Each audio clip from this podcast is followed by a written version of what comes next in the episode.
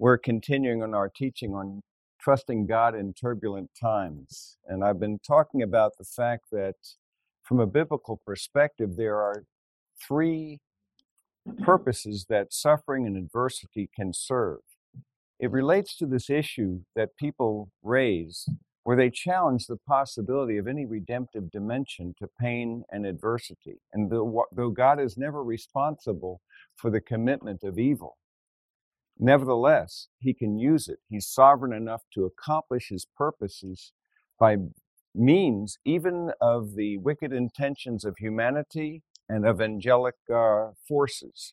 And he can use this ultimately for a greater good. Remember, we call this a divine comedy, speaking about the fact that distorted relationships and misconstruals can ultimately converge into a greater good at the end of the comedy when all things get reconciled and sorted out so that there is a de- growth and a development of character. Think of any good film you've seen or any uh, great novel you've read, and what do you discover uh, in the process of seeing a film? Let's say, for example, the first one that just pops into my mind is Rain Man. And you think of Tom Cruise's character um, and uh, uh, Charlie Babbitt uh, and his brother Raymond. And Charlie, all he wants is the money. All he wants really is to manipulate the process to get himself taken care of. He couldn't really care less about his brother in any meaningful way. But through a painful series of setbacks and problems and so forth, what do you discover by the end of the film? That his intentions have changed. And what now does he uh, value? He treasures his brother, he treasures relationships, and there's a depth in his character he could never have had without that uh, actual ad- adversity and all those setbacks. The same thing happens in another film just comes to my mind, Gladiator, when you think about the fact that Maximus, at the earlier part, part of the film, all he's looking for is revenge. But as the film develops, there is a growing theme about seeing his loved ones again, about the Elysian fields, and about his wife and his son who are waiting for him, and about the fact that uh, he has this growing aspiration for the thing that will endure and for those relationships. And so he himself then develops in character and pursues something, which, by the way, one of the interesting points of that film is here's a pagan who is willing to sacrifice more for his vision of the afterlife than most Christians are for theirs. But that's another story. The fact is, if you look at any number of uh, great films uh, that are things that are comedies, that is to say, if it ends well. But even in tragedies, there can be the, the development of a process whereby we discover what we thought we wanted was really not what we needed. And pain and adversity can move us away from our wants to our true needs. And again, in a, the a character arc of a, a story, you discover that a hero often starts off with what he wants, but we later he later discovers what he wanted was really not what he needed, not the best thing for him. And so it's often adversity that does this. And if we can do this in film and in drama and in literature, cannot God do this in history? This is why the idea of a divine comedy that ends well is one where God will use pain redemptively, even to accomplish his purposes, and that nothing, no pain, no suffering, no sorrow for those who want to know him will actually be wasted or lost. And that's a very important perspective. It is heaven that really gives us the answer to the pains of earth. It is an eschatological solution, which means basically that we are considering what's going to come, what's the future. And when we recognize then that a person may go through great pain and adversity for decades in this world, I believe, though, when they see Christ, I think that what they will see is that five minutes in his presence would be more than worth the 80 years of uh, affliction on earth. And it's my belief as well that if he said after five minutes, now, are you willing to spend another 80 years of adversity to see me mm-hmm. another five minutes? I don't think we'd hesitate. I really don't. But the beauty is that the 80 years is nothing and the five minutes is eternity. And that's what the perspective that Paul maintained was all about. I consider Romans 8, 18, sufferings of this present time not even worth comparing to the glory to be revealed to us. And that's a, that's the perspective a person of a person who's more than an overcomer. Because he understood for me to live is Christ and to die is gain. He understood that. To die is gain. So he recognized that nothing can defeat God's eternal purposes in him. It is true that uh, his opponents ended his life, his physical life, but they could not end his spiritual life. They could not eliminate that which would endure forever. And we who are in this world are being crafted and shaped by God for eternity. And in this world, we uh, encounter many misconstruals, adversities, oppositions, pains, setbacks, broken dreams. And as we go through those kinds of contexts, it is well for us to engage in a biblical perspective so that we can think well and clearly about what's happened to us and what might be happening to us and where God's promises are, so that we develop a history of gratitude whereby we, we remember and recall on a regular basis God's many benefits and gifts and graces to us in the past. So we have a perspective on our present if God could carry me through in those things in the past, can He carry me through in the present uh, distress? And furthermore, we also have, in addition to what He's done in the past, we have His promises for the future. And we have the resurrected Christ who assures us that He is, in fact, going to come again and He's going to receive us to Himself, that where He is, there we may, may be also. So we have that assurance then of a future that will end well and we recognize then that God is going to accomplish all things well so that no one, when we stand before Him, will object. No one will say, But I thought you promised. They'll all recognize when they see Him that He was mm. indeed more than just, He was gracious and He was merciful. And it's an important point of view that we need to maintain. Last time we talked about the fact that um, some forms of evil are necessary, it seems, to permit human freedom. And we talked about the fact that much of our pain, sorrow, and adversity is a direct or perhaps an indirect consequence of either our decisions or those of others. And that the vast bulk of the pain we encounter can be this way. Um, we recognize that um, some forms of, of pain and adversity can actually prevent worse ones. And we talked about how, for example, that uh, certain pains can be warnings about worse pains physically, and certain moral pains as consequences of our actions can be warnings about worse moral consequences if we do not uh, take heed and gain lessons. So it can pr- permit human freedom because remember the argument that people say, why doesn't God eliminate all evil? If he were to eliminate all, uh, eliminate all evil, who of us would be around at 1201 if he did it at midnight tonight? So the thing you want to be, be careful about, and people are always selective, they really want them to eliminate stuff they're not doing. but the fact is that uh, you have to realize that uh, God is going to bring evil to an end, but he is permitting certain things so that we would have the ability to make choices and our choices do shape our, our eternity. Uh, it prevents greater evils and it can also promote a greater good. And this is important for us to recognize both an immediate good as well as a long term or eternal good. That God can accomplish things that um, uh, bring us immediate moral development and perfecting. But God can also accomplish things in our lives that will drive us to our real condition before Christ. And we'll recognize that we, if all things were going our way, might not ever really grasp our condition of true desperation as people before God. It is only as a result of need that we come to Him, I fear. And He understands it. He stoops to conquer. If that is what it takes, so be it. If it's restlessness, if it's need, whatever. No one's going to come to God out of ultimately pure motives, just wanting Him for Himself. They'll come to Him ultimately because they recognize they are people who are desperate. And that is why Romans chapter 3, or uh, 1 through 3, develops the bad news before he talks about the good news. He talks about, he spends the bulk of three chapters talking about condemnation before he begins to talk about God's solution, which is the provision of justification. For why would one want to come to Christ? Why would one want to give up their life for Him if they found everything was going their way?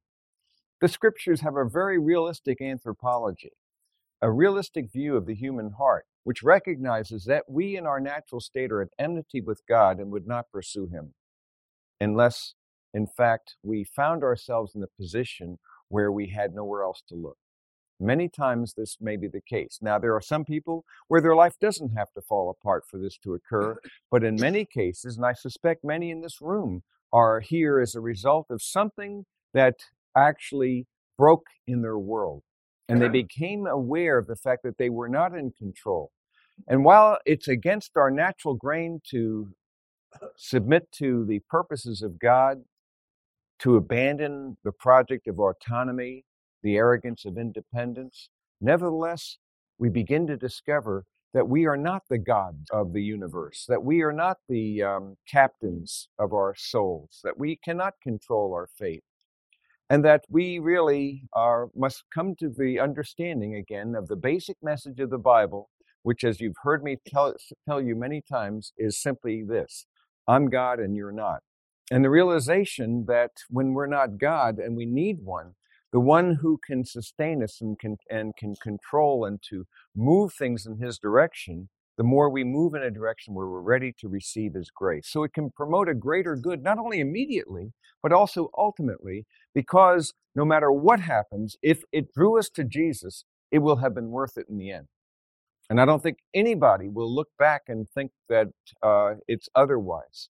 I look at my life and all these decades that have gone by, it's as if it was yesterday. It just seems like it's gone by so, so quickly. Uh, I still find it amazing that I can see uh, where I am and how it's easy for me to remember what happened when I was 5, 15, 25, 35, and so forth, with about the equal amount of vividness, and how it just seems all those have gone by. Now, if we think about that, and if I also think about some things, I remember things, if I just bring something to mind, let's say maybe when I was 20, take any year. What was I wrestling with? What was I terrified about? What was I anxious about then? Somehow I managed to get through that. And somehow, by the grace of God, He guided me in a journey and in a process.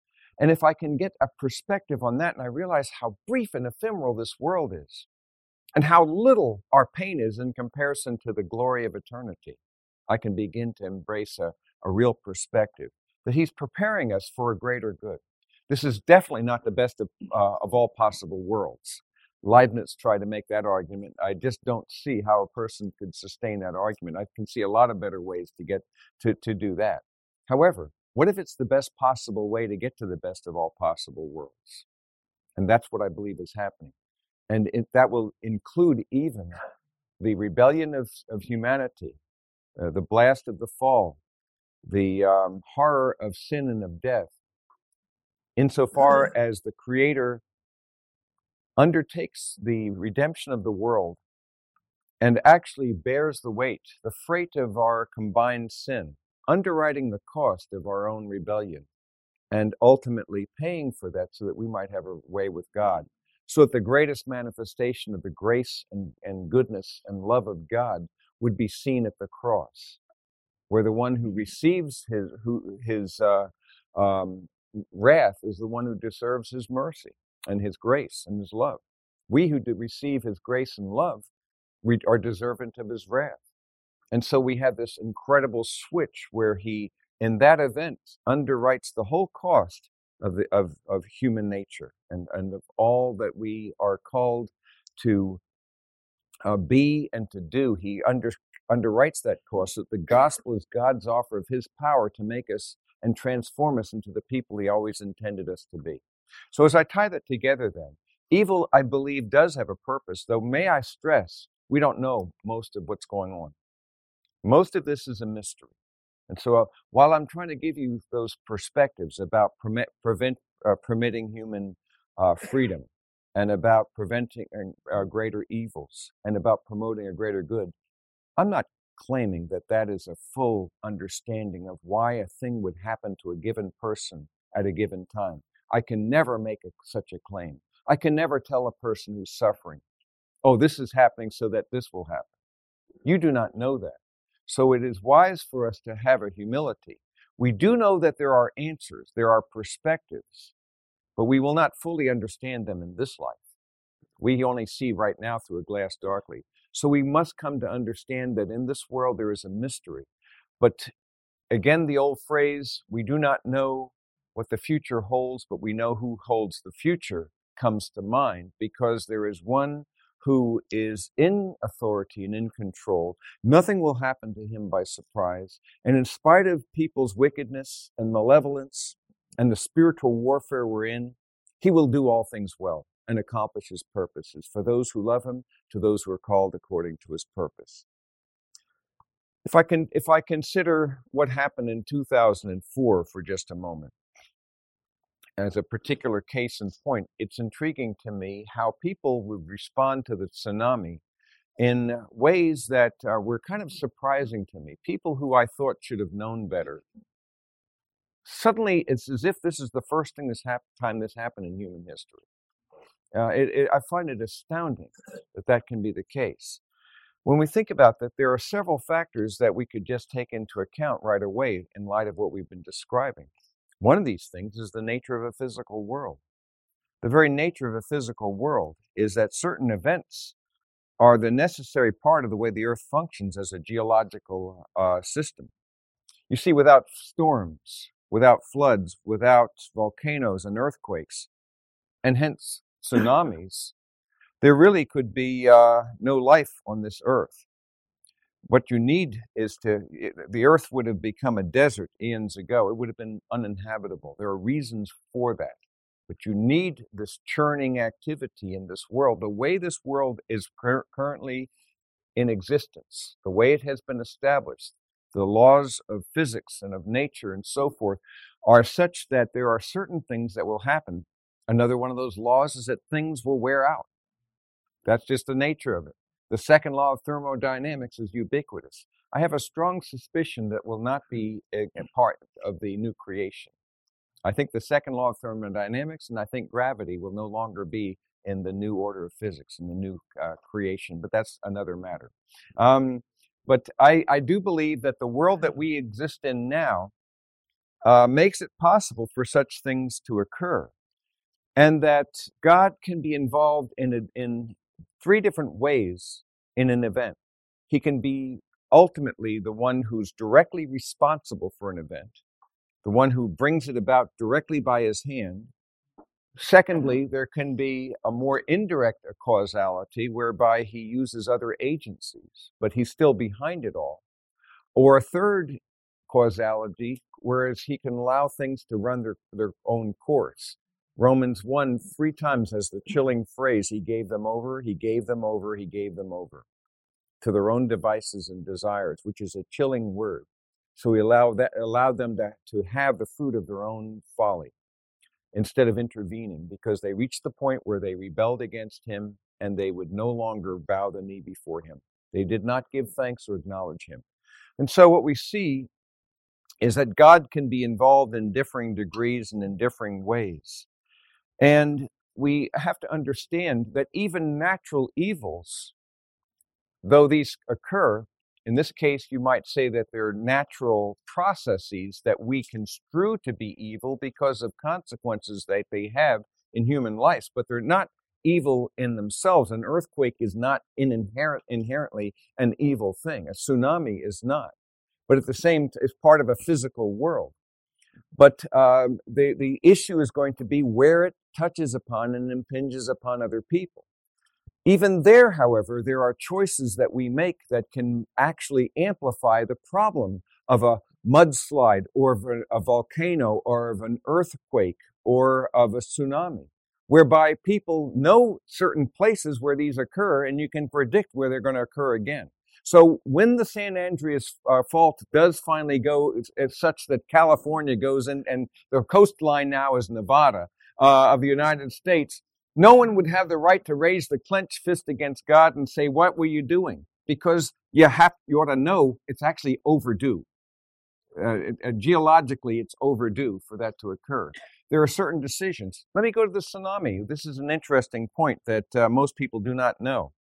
It turns out that uh, the Asian summit, just a year before the tsunami, uh, rejected the idea of an early uh, warning system because they felt that, uh, which exists in the Pacific Basin, because they felt that it was too expensive and such events are infrequent to justify it near the Indian Ocean. You see, you see the interesting. The animals had more sense than we did.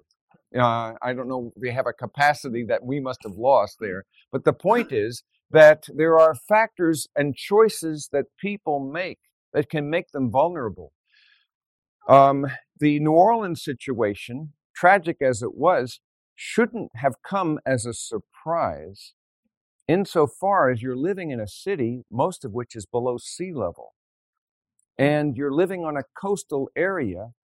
Uh, when Hurricane Camille came in years before, and many before that, we recognize there are certain patterns that are going on, and you build a house and live there at your own risk. You therefore do not have the right to raise the clenched fist against God and say, Why did you allow this to occur? So even when it comes to natural evils, much of it is re- related to our own decision, so that moral evils and natural evils can work uh, together. Now, why didn't God stop it? And that's a, a question we can't fully ask. Um, why doesn't God stop bullets from actually uh, turning into marsh? Why doesn't He turn them into marshmallows? Why doesn't He stop the sound waves when a person wants to swear at another person? You see, there are times, however, when God will intervene in powerful and remarkable ways, but we cannot demand that He do this at all times. There are mysteries involved, and God has purposes. And there are uh, the dangers in this world. But even there, again, I want to say that while God, you don't want to say, is to blame for an evil thing, at the same time, He can turn evil into good. And I believe that this is an, uh, an important perspective that we must embrace uh, in this uh, in this present darkness. We realize that we are dealing in a world there is a great deal of uncertainty, but there is a, there is a God who does love us, who is in control, and who is accomplishing things even in this disease death environment with a satanic warfare with human flesh, the the uh, the rebellion in the human heart, and so forth. In spite of all that, he's accomplishing a purpose, and we will look back and recognize that he does all things well. I'm going to move on from here. Um, there are a lot of issues, and we'll come back to some of these issues, but I want to talk about other aspects of this matter of why God allows these things to occur. I want to give a lot of biblical illustrations. I want to gain insights and perspectives by looking at the various characters in Scripture. I want to look at Job's life and Joseph and I want to look at Daniel and I want to look at Paul and the life of Christ and to see what perspectives and illustrations do we see mediated through these stories so that we can get an orientation. But if I were to summarize everything we've been talking about so far, I would say that we live without all the answers. We live in mystery. We can gain perspective to some degree, but it will not answer our every question But we do not understand why it is that some things happen to some people and some to others. But the question of why do bad things happen to good people can just as well be turned around. Why do good people things happen to bad people?